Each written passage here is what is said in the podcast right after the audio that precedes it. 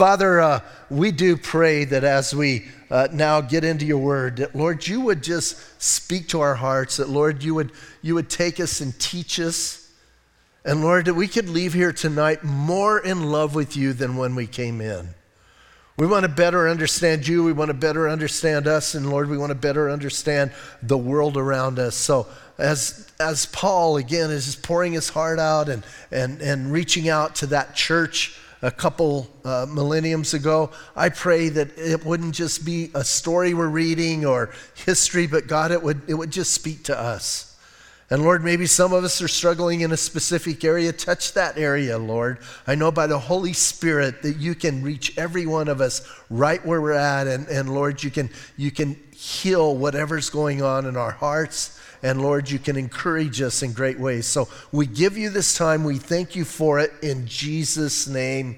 Amen. Hey, if you remember when we left off here in chapter 2, Paul is spending a lot of time convincing them, and I think convincing us, that Jesus is enough and Jesus is superior to everything. And so he's he last time we looked at the whole idea of letting other philosophies creep in and principles of this world and and then he said all of that has been nailed to the cross. Now tonight he gets very specific. And he's going to talk about three areas legalism, mysticism, and asceticism, and, and kind of deal with those things. Now, here's the thing that stuff is still going on today.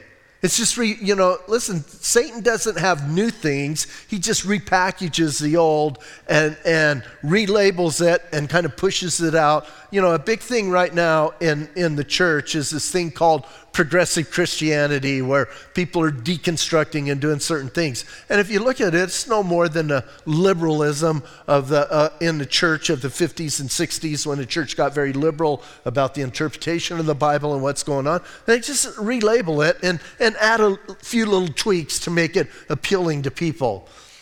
But here's what we need to know Jesus is enough. And we don't need to add to him, we don't need to subtract from him.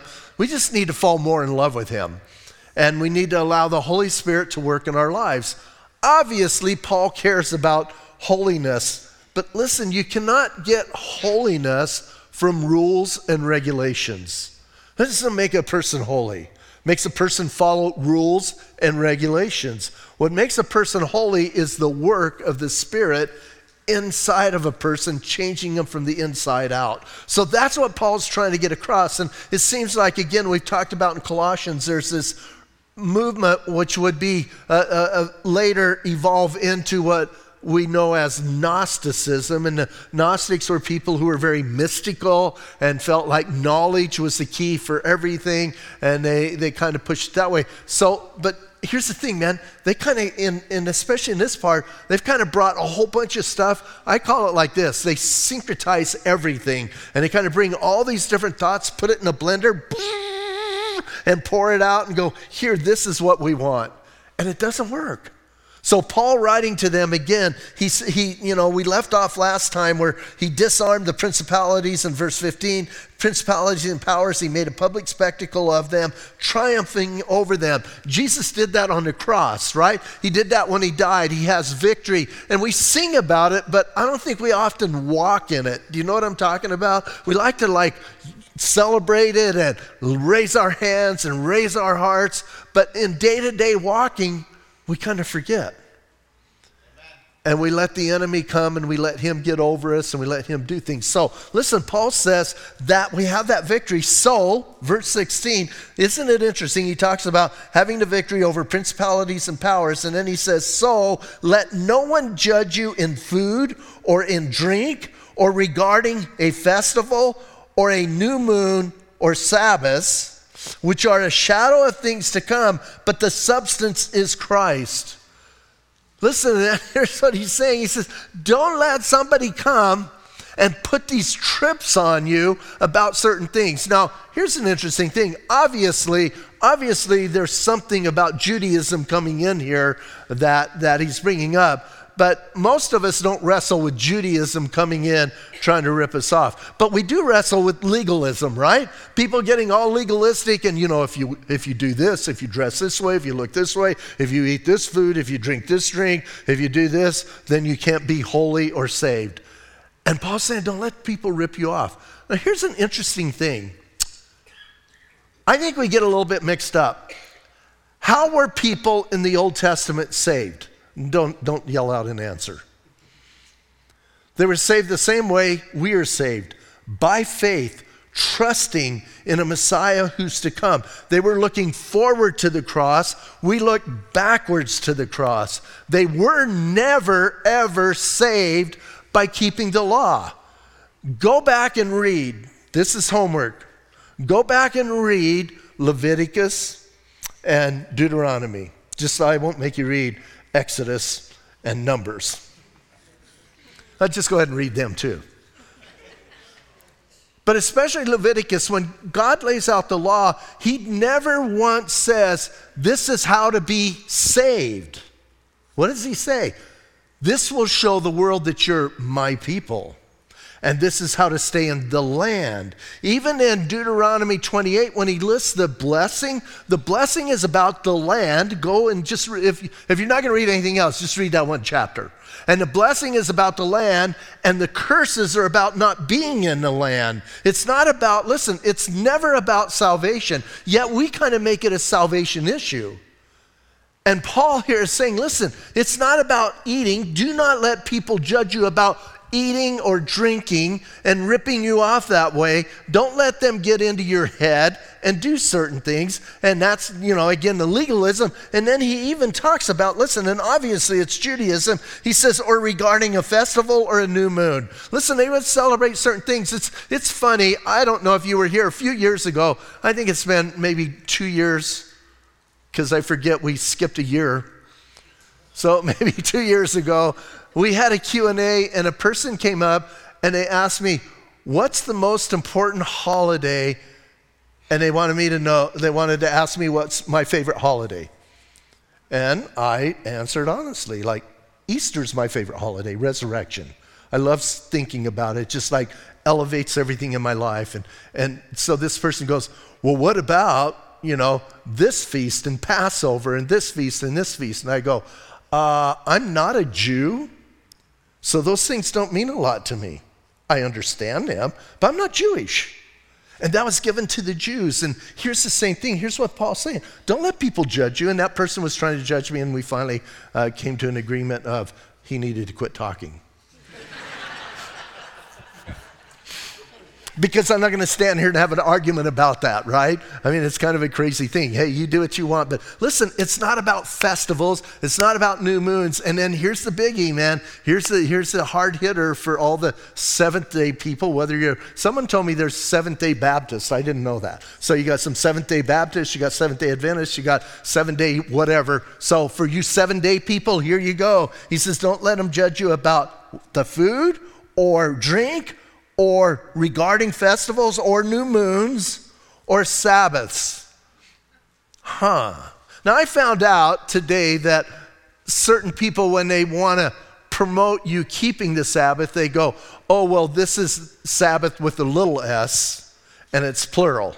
So it's not talking about the Sabbath, it's talking about all the others, I guess. I don't know. I get confused when people play those kind of games. It always cracks me up. And I was reading somebody, and here's the thing some Christians, some Christians do this. Well, we changed the Sabbath from Saturday to Sunday. No, we did not. Don't tell people that. If you're a believer, do not tell somebody that. The Sabbath is still the Sabbath. The Sabbath is Saturday, always been Saturday. It's always going to be Saturday. That's not going to change. And we do not keep the Sabbath.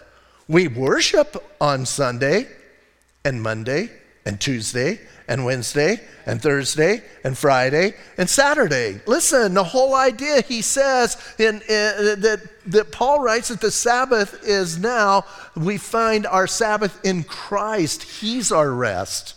So, hey, Paul says, don't let people rip you off. So when, whenever people come to me, I go, why are you trying to rip me off? I'm enjoying Jesus. Why are you like trying to lay a trip on me? Why are you trying to lay a trip on me? You know, hey, if I want to eat a big old pork, if I want to eat a pound of bacon that I can't afford right now, but if I want a whole pound of bacon, what's that to you if I want to eat a whole pound of bacon? Like, get off my back and I can eat that. Now, my wife has an entirely different opinion. And her opinion's not based on spirituality, it's based on longevity, right? Like, don't eat that, it's not good for you. So, hey, if you're not eating certain things for your health, that's fine. This is, a, this is an okay thing, but you don't tell everybody else how to do it. Okay, no. I couldn't resist. Sorry, sorry. That was just like. Can I come to your house tonight? but listen, here's the point. You can't put things on other people. And even, listen, we'll get to it in a minute more, but if God puts something on your heart, that's between you and the Lord, not between you and somebody else. So if you want to eat a certain way to be healthy and you think that's a good thing, that's fine. But don't count it as a spiritual plus in your life. Don't think it makes you more holy than somebody else because it doesn't. And the same thing, we can go on through all of this, right? Hey, you want to worship on Saturday? That's fine. We worship on Saturday. I love it when people say, well, you know, and I go, hey, we do church on Saturday. And actually, if you look at the thing, we do something almost every night of the week, and, and we should be worshiping all the time. So listen, he says that, and then he says, and here's the important part verse 17 those were a shadow of the things to come. Listen, they represented something. I always like this illustration, and I'm sure you've heard it before if you've heard somebody teach on this area. You know, it's the whole idea of, hey, you could have a picture of a loved one and they're away, and you just really like, you know, you cherish that picture. You're, you're, you're looking at it daily, you're loving them. But if they come back, you don't grab the picture, right? You grab the person. And that's what this is all about. Listen, that all of that stuff was there to point to Jesus, and Jesus is here Quit hanging out in the shadow. Quit hanging out with the picture and come to Him because He's the one.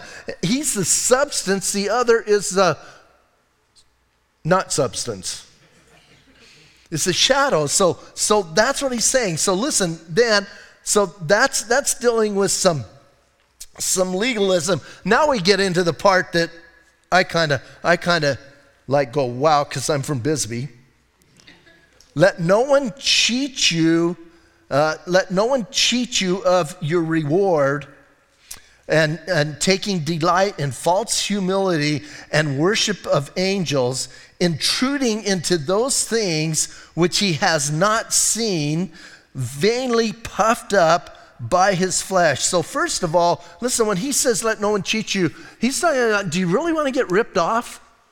For this relationship that you have. You want to trade it for something else. So don't let someone come in and begin to act like, and, and here's the thing I believe he's describing these people that have an air of spirituality and they kind of come in and they have these experiences that they talk about, and they tell you about this experience and that experience. And, and you know, it was like, and then when he says they do things that they have not seen. Now, a lot of people get mad. The New King James has have not seen. The other Bible, the other Bibles, the other translations have things they have seen. Here's what I think the New King James, and I think it's a little bit more accurate. He's talking about these guys have visions. It's not something they saw physically, it's a vision. And God gave me a vision, and I think that's why, that's why the uh, translators decided to say have not seen. They have these visions, and, and, and they start telling you these things. And I got to be really honest, man. When people start doing that with me, I kind of like go, oh, like I don't have visions. Like, I might not be spiritual because that's not happening in my life. And then you start feeling all down and you start thinking, well, man, they're having that. And then they start getting puffed up. And they start trying to control you with, be careful. Be careful. Watch out. We need to be people who we, we have an understanding. Listen, we don't put our faith in feelings or visions or what other people say. We put our faith in the Word of God that is declared and does not change and doesn't go away and it's the same so he says listen don't let them cheat you out of your reward and and and they have this they have this and have you ever noticed they kind of have this humility but at the same time they're puffed up and you got to watch those people. I, I, I, you know, I think it's some people. I've just had conversations recently with, with people that are like telling me, "Well, you know what I saw? Here's what happened and that's why i know jesus is real because this happened to me. And they're like their eyes are like this and they're they're like and i'm going wow. And then they have they, they act all humble and then they have this arrogance about well you haven't had that. Poor you. Hmm. Hmm Paul says, watch out. So here's what it's telling me. They were there in the first century, they're here in the 21st century. They have this false humility. And then talking about worshiping angels. You know, that's kind of a difficult thing because, uh, you know, it's, it's kind of hard. Where did that come from as Paul's writing? Why did he bring that up? Because people do worship idols and, in a sense, worship angels. And sometimes we can get caught up in the whole spiritual warfare. I, I haven't done a lot of research recently on spiritual warfare and what's being taught, and you know, with discernment ministries and different things going on. I, I kind of got burned out on looking at all of that. But you know, there was a time, I don't know how many of you remember uh, Frank Peretti and This Present Darkness, and man, people are getting all caught up in angels. And it's like, it's not about angels, it's about Jesus. And he's saying, watch out because they begin to do that. And, and I think that's what he's talking about. And then, and then he goes, man, he says, listen, they're worshiping angels and they're intruding into those things they've not seen or they have seen. And then vainly puffed up by his fleshly mind. When you start looking at it, it's all about how it makes me and what it's about me. Be careful. And then Paul says this, and this is where it gets a little intense. He says, and not holding fast to the head. Oh. Oh. You see, they're off on these tangents and they kind of they kind of take you down this road, but they're not hanging on to Jesus. They're not holding fast to him. In other words, they they talk about Jesus, but he's not the end all. He's not the supreme. He's not the Jesus of the Bible. They're just kind of adding him on. And they have all these other things that, that multiply and make him kind of a, a, a backseat thing. And now you got these other things for it, and they're not holding fast to the head. And then here's what he says listen, if you don't let if you don't hang on to the head, from whom all the body, nourished and knit together by joints and ligaments, grows with the increase that is from God. How are you going to grow?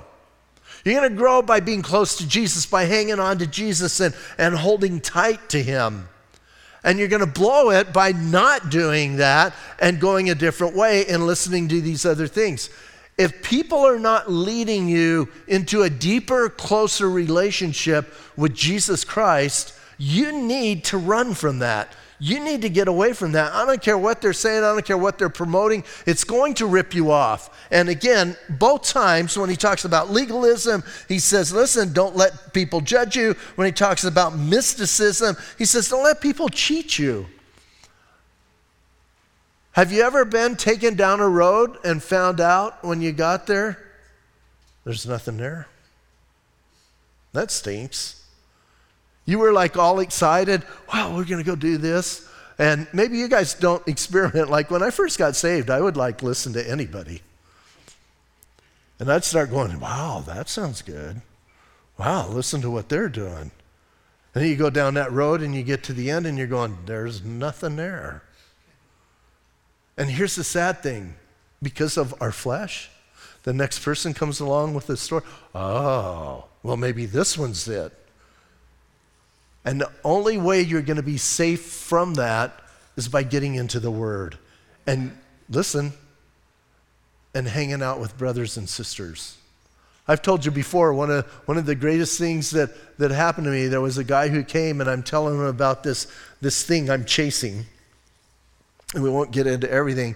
And I, will never forget, he goes, Well, why don't you just read your Bible and follow Jesus?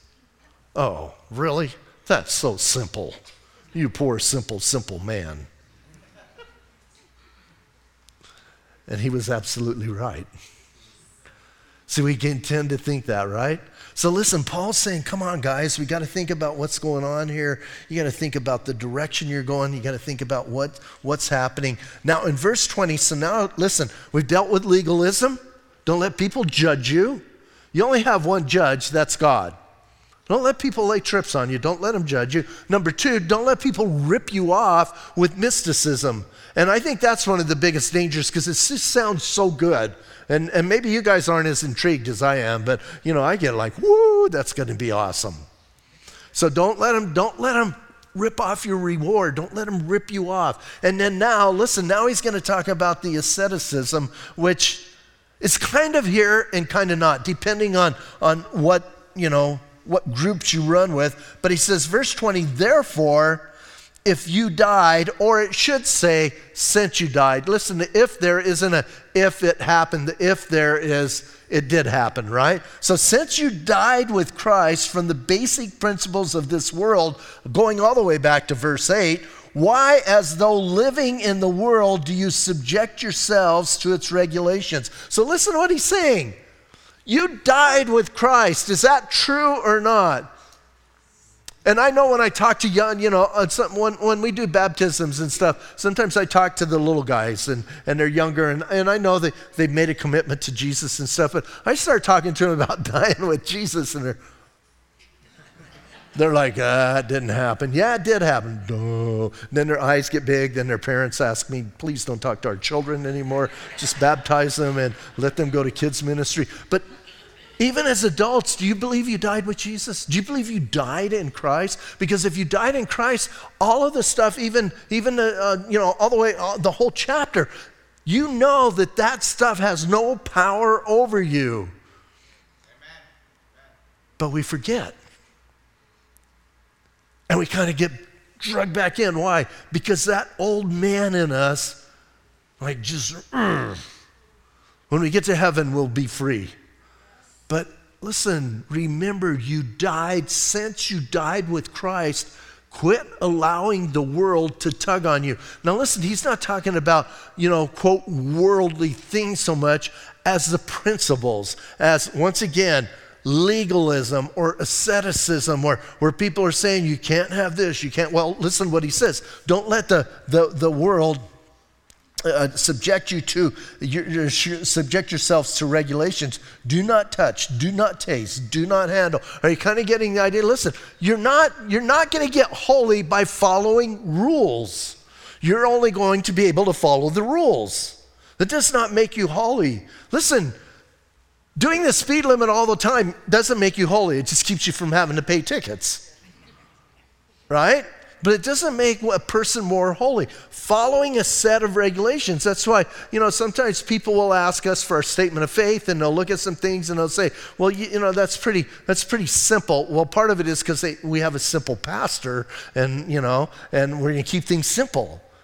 But the other part of it is Jesus is the one who changes us, not rules not setting things up. The Holy Spirit is the one who makes us holy. I, have shared with you guys a lot. When I was into legalism and listening to that, there was one guy that said, How could the Holy Spirit live in you? Because he's holy and you're not, and he's the Holy Spirit. I'll never forget. That still rings in my head, that message. And, and here's what I knew I'm so not holy, so I'm never going to have the Holy Spirit.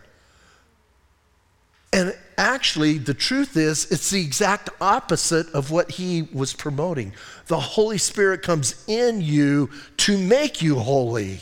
He's the one who changes you, He's the one who does things. And as your relationship with Jesus grows, your life is going to change. You're not going to do it by rules and regulations. You're not going to do it by don't touch, don't taste, you know, the, the whole thing. I don't, you know, I don't do those things. So that, no. You're holy because he changes you and he comes inside. And, and, you know, I remember years ago listening to a Christian comedian and, and this, you know, maybe could be taken wrong, but I remember he was like, he was like doing something and talking about, you know, hey, God is the one who changes us. And then I remember him saying, I smoke all the pot I want. And he kind of going like this. Well, you know, I could say the same thing today. I smoke all the pot I want. I just don't want any. Right? He's changing me.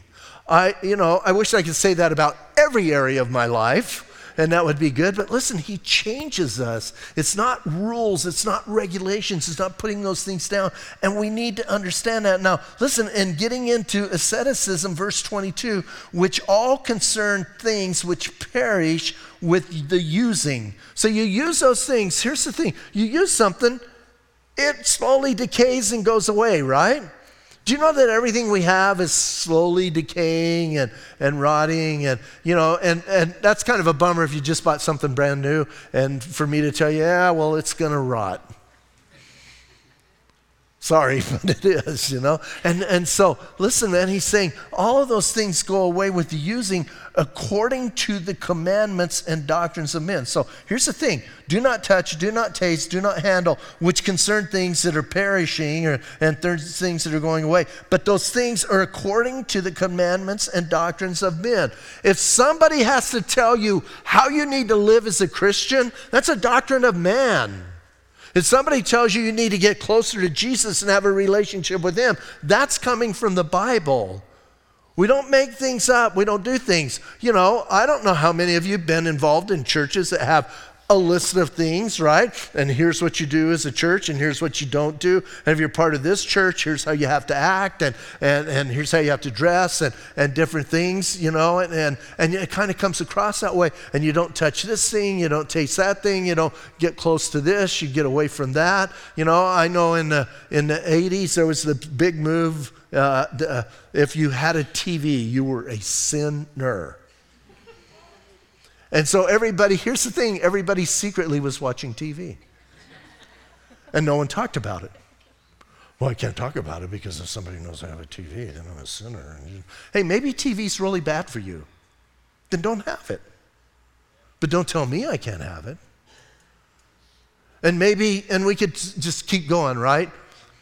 Maybe donuts are real sin for you. Then don't go to Dunkin'. Right? Don't just do that. If you have trouble with something, why would you do that? Stay away from that, right? And so we need to understand that. And he says, listen, those are doctrines of men. Don't let people put those things on you. If God convicts you, that's fine. You walk in that conviction where the Holy Spirit is working in you. But don't put that conviction on everybody else. I've shared with you guys many times. I remember when God convicted me personally about alcohol because I, he knew where he was taking me. And I got convicted, and I told some friends, I'm not going to drink anymore. I'm not going to even touch it. I'm not going to get close to it. And they got all mad at me. They go, You can't tell us what to do. I said, I didn't tell you what to do. I told you what I'm going to do, and I don't tell people what to do. You know, and sometimes people will come and ask me, you know, what do I need to do? And I tell them, I'm having a hard enough time doing my Christian walk. I don't want to try and do your Christian walk for you. You let the Holy Spirit work in you. And that changes us and, and, and does things in us. So listen, he says, he says that in verse 22, and he says, These things indeed have an appearance of wisdom and self imposed religion. Now, I want to talk about this for a moment because here's the thing some people act like if you go around and make sure you don't have anything too nice, and you make sure you don't get new clothes, make sure your clothes are a little ratty, don't drive anything very nice, don't live in a very nice house, that makes you spiritual.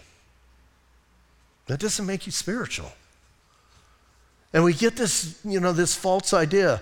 If I give all of this stuff up, and this is where asceticism really comes from, and the monastic movement, if I give up all these fleshly things, that makes me spiritual. No, you can be a sinner and have nothing. It's not the things, it's the heart. There was a guy, Simeon, I can't remember his last name, Simeon started with an S this guy lived on a pole for 30 years. On a pole. And guess what he was doing on top of that pole? Sinning. He thought he was removed from the world, but listen, it's still in his heart. And we have to understand you cannot do those things and, and you can't, you know, quote, unbuy your way into heaven because some people think you can't buy your way into heaven. Guess what? You can't unbuy your way into heaven either. It, you know, you can give up everything you have. Doesn't Paul say that in 1 Corinthians? I can give everything I have to the poor, yet I'm just a sounding gong and a, and, and a, a, a brash cymbal. We need to understand that.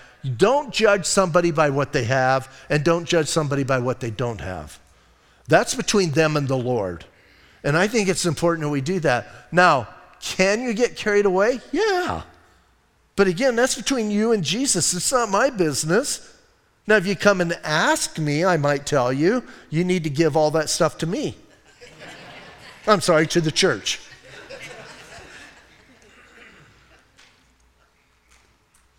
But be careful because all of a sudden people have this kind of pious attitude. Do you know some of the richest people in the world are in the Bible? Abraham, that was one wealthy dude.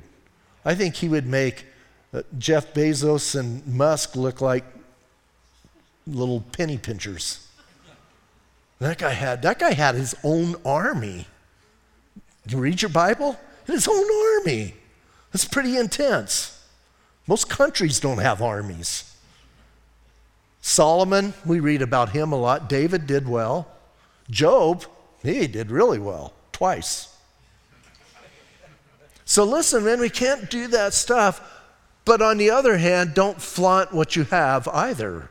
Don't act like that. You know, here's what, you know, and that's the whole health and wealth thing. Well, you know, God's going to make you rich. Well, God didn't die to make you rich. I hate to tell you that. He died for your sins. And so Paul says, be careful. And again, in this asceticism, so he says, these things indeed, they have an appearance of wisdom and self imposed religion, and that's what people do. And this false humility. Do you know this is the second time he brought up this false humility? Huh, it seems to kind of run. And nothing bothers me more than when people, you know, you might pay them a compliment or some, say something, they go, oh, no, no, no, no, no, don't do that. If you have a talent or a gift that God's given you and you're using it, and somebody says, Hey, good job, here's what you need to say. Thank you. Thank you.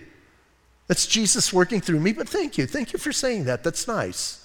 Don't do this, oh, oh, I'm so humble. Keep talking. I'm so humble. Say a little more. Keep talking. You know, we, we kind of do those things. It's a false humility, and these people come across because here's the thing people I know that are into this whole idea of you need to give everything up and they're acting all humble about it. Here's what I found they're judging me like crazy because of what I have. People have come up to me years ago. I remember a young guy came up to me that was into this, you know, I'm this. And he came up to me, and I think uh, we had bought a new truck, Gaynell and I. And he came up and he goes, Must be nice. You know what I said? It is. It's really nice because I worked hard for this and I earned it. And, you know, then I won't tell you the rest of what I told him. it's okay, but they always have this, this false humility and they're judging you by what you have. Don't judge people by that. And don't judge people by what they don't have. Now, listen, don't go around saying, oh, you're kind of ratty looking. You must be one of those judgmental people that, you know, you're doing that thing. Maybe they're just ratty looking. You know, some people are just that way, right? So be careful. So listen, he says this and he's saying, he's saying they have this false humility and neglect of the body, but these are of no value against the in, indulgence of the flesh. Listen carefully. You can have all of that going on, and your flesh is still your flesh. He's not talking about our flesh and blood, he's talking about that worldly desire that we have. And you can put on all of those appearances, and you know, poor people can covet just like rich people can covet. Anybody can covet. It doesn't matter where you're at in the, you know, in the society things. And we need to understand that. We need to be people who we know that. So here's what Paul's saying be careful. Be careful of these three things that are going on in the first century and are going on in the 21st century. Number one, beware of legalism. The people who come and, and, and you know, they're hardcore people. And, and listen, sometimes they look spiritual, right? And we get all excited about them, but they're not. And then you have the mystics who are not as hard, but they're like, oh, if you only had the visions I had. And then you have the people who are into asceticism. And if you don't live this way, then you are not holy. Be careful. Watch out for them. And Jeremiah chapter 2, Jeremiah says this. I, I kind of like this. Jeremiah says this. And this is God speaking to his people. For my people have committed two evils. They have forsaken me, the fountain of living water. So think about that. You're going away from Jesus, who's everything. And then here's what he says And they have hewn themselves cisterns, broken cisterns that can hold no water. So you go away from the reality of what is going to fix your life and change your life and make you whole, and you go over to this other thing that's empty and worthless, and you're like adoring it. Stop doing that. And whether, again, whether it's legalism or whether it's uh, whether you're, you're into the legalism or you're into asceticism or mysticism, all of those are going to pull you down. We need to be people who were aware of those things and we're watching out for those things. An old dead guy said this. A man might whip, him, whip and fast himself into a walking skeleton, and yet the spirit within him might have all its lusts unconquered, for all he had lost was only the ability to gratify them. Ah. You see, you may not be able to gratify those things because you've whipped yourself and starved yourself and done those things, and yet it's still there. You're just not gratifying it. So be careful. And, you know, a word on fasting as I read that a word on fasting. Fasting should be a very private thing between you and the Lord, number one. I think it should always be private. And then I like to remind us fasting is not to get God to do something, that's called a hunger strike. You don't fast to make God move, you fast to change you and for you to get closer to God and for Him to work in you. Again, you can read in Isaiah uh, somewhere around, well, let's say between chapter 10 and chapter 60. and you can find it in there because, listen, man, we need to understand those things. And again, isn't it sad when people make you feel bad because you're not doing something? They can make you feel bad because you're not keeping the rules. They make you feel bad because you're not seeing visions and having those things. They can make you feel bad because you have things. Watch out. Watch out. Only God knows your heart. And that's between you and Him. But on the reverse, all three of those things don't make you holier. The only thing that makes you holy is a dynamic relationship with God and keeping that strong. Let's stand up and pray. Father, thank you.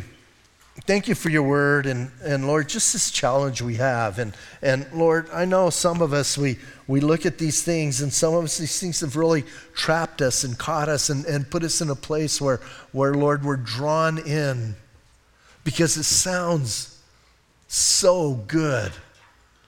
And it's like Jeremiah, we're going to dig that cistern, and it's going to be cracked and it's going to run out of water and it's not going to have anything for us whether it's legalism or mysticism or asceticism, all of those things can, can work to destroy us.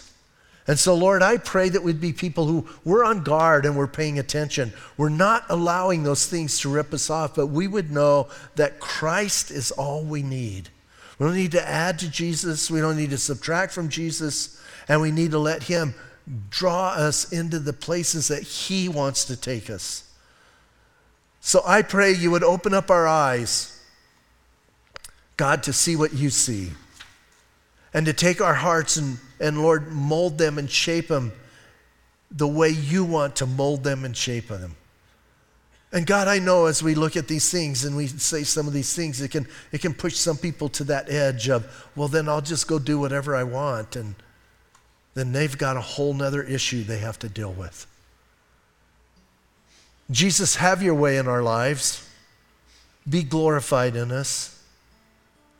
And make us men and women, God, who walk with you closely. And I'm going to ask you to stay in an attitude of prayer for another couple moments. And maybe you're here tonight and, and you're struggling with some of this stuff, even that we read about. And maybe you're a person who you've used rules and regulations so far, and you felt like that was the thing that made you holy. And, and tonight you're realizing something.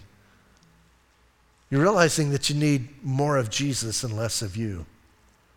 You're realizing tonight that you've never asked Him to come into your heart and to change you. If I'm talking to you, right now is the time to do that. Paul plainly declared that Jesus is the one who came and he died on the cross for our sins. So that means, first of all, we got to come to the place where we admit we're a sinner. Every single person in here can admit that because the Bible says we've all sinned. And then you have to be sorry for your sin and you have to ask God to forgive you of your sin. And if you do that, the Bible declares you'll be born again. And when you're born again, listen, the Spirit comes and indwells and begins to change you. And that whole uh, idea of Him working in you, and, and He begins to work in a way that you never even dreamed possible. And He begins to deliver you from the things of the world that have a grip on your heart. So if you want that to be a reality for you, and again, maybe you've pretended and played at this thing called Christianity, and here tonight God is calling you into the reality, then you know what? Say this prayer with me. You can say it out loud or you can say it silently, but the big thing is you got to mean it sincerely. Jesus, tonight I confess to you that I am a sinner. I'm sorry that I sinned against you. And right now, I'm asking you to forgive my sin. Jesus, thank you for dying for me. Thank you tonight for your forgiveness. And right now, I want you to come into my heart and change me. I want you to come into my life and guide me. I'm asking you tonight to be my Lord and my Savior.